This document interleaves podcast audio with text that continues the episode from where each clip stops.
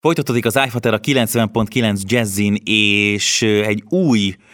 hát, hogy mondjam, új vendéget köszönhetünk a notebook piacon, vagy köszönthetünk a notebook piacon, de legalábbis Magyarországon új vendég, ugyanis az LG a Gram notebook szériájával betette a lábát kis hazánkba is, a szó jó értelmében, és most itt van a legkisebb, de ettől függetlenül nem a legkisebb a piacon LG Gram modell, ez a 14 colos verzió, ezt fogjuk egy kicsit közelebbről megnézni, és azt kell, hogy mondjam, elsőre vezessük fel azzal, hogy szeretem, amikor átgondolják a mérnökök, hogy mire van szüksége egy átlag felhasználónak, és azt úgy csomagolják össze, és úgy rakják egy dobozba vele, és egy olyan csomagot kapunk a végén, amivel igazából nagyon-nagyon kevés helyen tudunk belekötni, és az notebookban különösen nehéz, mert tényleg a polcról leszedhetőek az alkatrészek. Ugye i5-ös processzor van benne, daráljuk le az elején azokat a kötelező köröket, amiről, amivel be tudjuk azonosítani, hogy nagyjából hardverileg hova tudjuk bepozícionálni a, az LG Gram 14-es notebookját. i5-ös proci van, RAM és SSD szempontjából pedig hogy nézünk ki, Peti? 8 GB RAM-mal és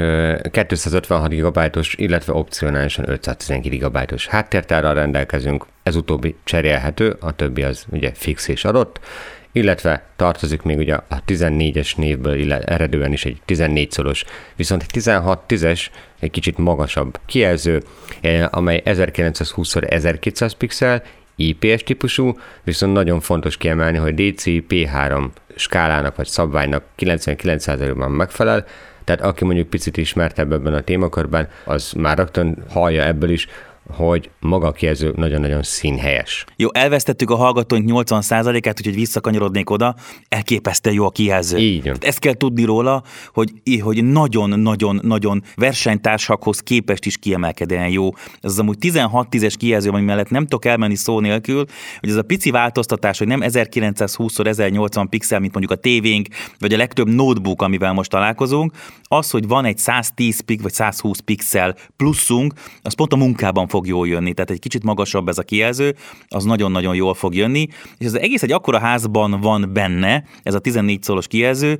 ami sok kisebb méretű notebooknál is egy picivel kisebb, tehát az a 13,3 coll, ez egy standard notebook méret, egy picivel kisebb vagy akkora a 14-es LG Gram, mint a konkurenciánál a 13.3-asok, ez egy nagyon fontos dolog, és az, hogy ilyenkor szokott az jönni, hogy akkor valahol spórol. Tehát elkezdi leszedegetni a portokat, és nincs benne jack, jack csatlakozó, a Gram 14-ben van. Kevesebb az USB port, tehát mondjuk maximum kettő van, mint mondjuk az Apple-nél. Nem, az LG Gram 14-ben négy darab USB portunk van, amiből kettő töltésre is alkalmas az a pici USB-C, ami mostanában a mobiltelefonokon is megtalálható, és két rendes nagy, klasszikus, az a kék belű, ahogy szoktuk mondani, 3.0-ás USB port van a másik oldalon, és még emellé kapunk az vékonyházba egy teljes érték normál méretű HDMI csatlakozót, hogy monitort tudjunk rádugni, de mivel az előbb említettem, hogy két USB Type-C port is van, ezeknek van még egy kis specialitása. Így van, mégpedig az, hogy ahogy említetted, hogy nyilván ugye mind a kettő töltésre alkalmas, sőt 100 wattos, nagyon-nagyon gyors töltésre is,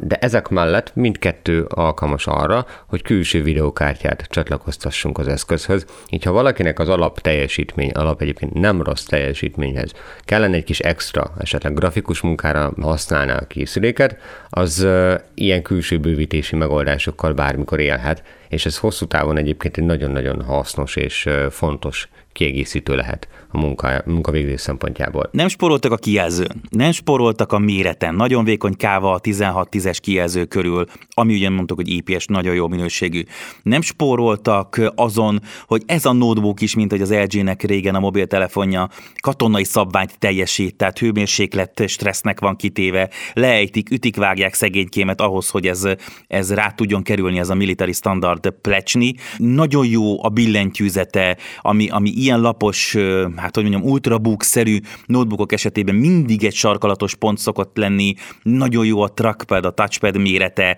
és jól használható, természetesen több érintéses. Valahol Peti, valahol Peti el kellett, hogy ez romoljon ez a dolog, tehát valamin, valamit föl kell áldoznunk ahhoz, hogy, hogy ez az LG Gram 14 ne az egyik, hanem a legjobb Windowsos notebook legyen, ami itt járt nálunk eddig. Két dolgot lehetne megemlíteni, mindkettő picit a teljesítményhez kapcsolódik. Ahogy említettem, külső videokártyát bármikor rá lehet kötni a gépre, ennek megfelelően viszont saját belső videokártyája egy ö, teljesen standard alap megoldás, tehát semmiféle komolyabb ö, játékra vagy, vagy nagyon komoly grafikai munkára nem feltétlenül alkalmas önmagában. A másik dolog, amiben viszont spóroltak, az az, hogy, hát, vagy legalábbis inkább kénytelenek voltak a méret csökkentéshez igazodni, az az, hogy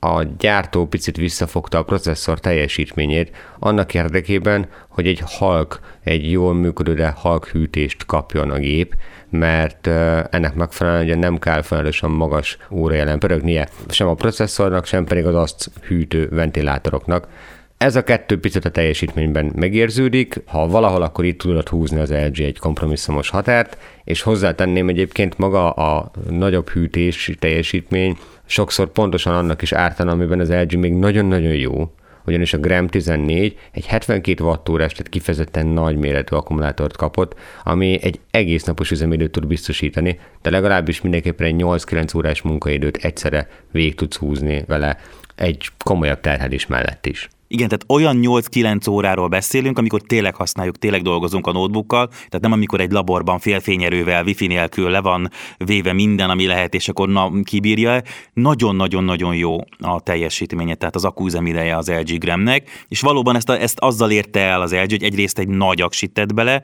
másrészt pedig egy picit visszafogta a teljesítményét a processzornak, úgyhogy ha teljesítmény orientált notebookot keresünk, akkor mondjuk eleve nem az ultrabook környékén szokott az ember körbenézni, de még azt kell, hogy mondjam, hogy még a, hasonló processzorral és kialakítású és hardware szerelt konkurens márkáknál is egy icipicit lassabb az LG Gram, de ettől függetlenül az, hogy egy egy kilós, pillekönnyű, elképesztő jó minőségű gépbe mégis kapunk egy nagyon-nagyon decens teljesítményt. Tehát, hogy nehogy valaki azt gondolja, hogy mi most emiatt leszóljuk az LG-t, de muszáj vagyok megemlíteni, hogy igen, itt egy picit visszahúzta a lovakat az LG azért, hogy halk legyen, szinte halhatatlan, ez egy furcsa szó, és hogy egy ilyen üzemidővel még meg tud birkozni, és egy ilyen egy egész napot meg tudunk csinálni, anélkül, hogy vinnénk magunkkal a töltőt, és mivel USB-C ezért bármivel, szinte bármivel tudjuk tölteni.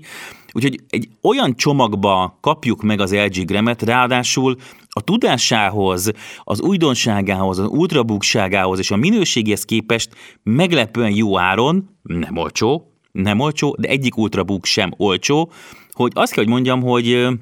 nagyon-nagyon nehéz lesz, és szerintem sokára érkezik olyan notebook, aki így árérték, teljesítmény, akkuüzemidő, kijelző arányban meg fogja szorongatni az LG Gramet. Mindenképpen érdemes megnézni annak, aki egy nagyon könnyű, nagyon hordozható, hosszú ideig bíró és Windowsos gépet keres, mert egy nagyon-nagyon jó alternatíva lett az LG Gram 14. Mi pedig ezen a ponton, mivel időnk elszaladt, el kell, hogy búcsúzzunk a hallgatóktól, és ahogy szoktuk volt mondani, természetesen az LG Gram 14-ről is készült egy hosszabb, jobban kivesézős podcast verzió, amit az iFater.net oldalon megtalál a hallgató, ugyanúgy, ahogy a Franco Csubadeával készült interjút is, és mi pedig, ahogy mondani szoktuk, egy hét múlva egészen pontosan 167 óra múlva találkozunk. Addig pedig mindenkinek további jó rádiózást.